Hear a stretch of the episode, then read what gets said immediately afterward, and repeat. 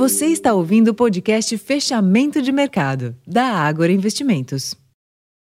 Olá, investidor. Eu sou Ricardo França. Hoje é terça-feira, dia 1 de agosto de 2023, e a sessão desta terça-feira foi de aversão ao risco nas principais praças globais, tendo novamente como pano de fundo receios em relação à atividade global, após dados fracos apresentados em diversas regiões logo pela manhã.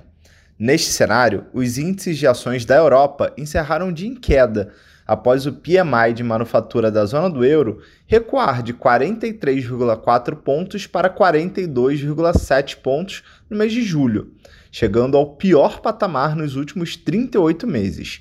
A leitura do, dos indicadores da China, Reino Unido e Estados Unidos também indicou fraqueza, com todos os PMIs permanecendo abaixo de 50 pontos, o que indica retração da atividade econômica. Assim, em Nova York, os índices de ações também recuaram. No Brasil, o dado de produção industrial, que foi divulgado logo cedo, mostrou crescimento de 0,1% na variação mensal, acima do consenso das estimativas, que era de recuo de 0,1%. Ainda assim, não foi suficiente para animar os investidores.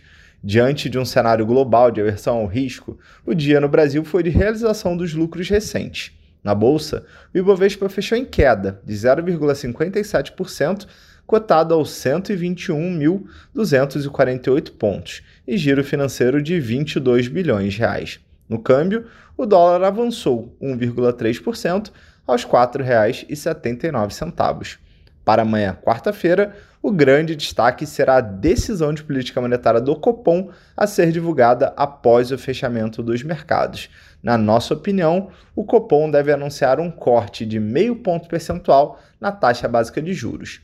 E para mais informações, acesse o relatório Fechamento de Mercado completo e confira a análise dos últimos balanços divulgados. Eu vou ficando por aqui, uma ótima noite e até amanhã.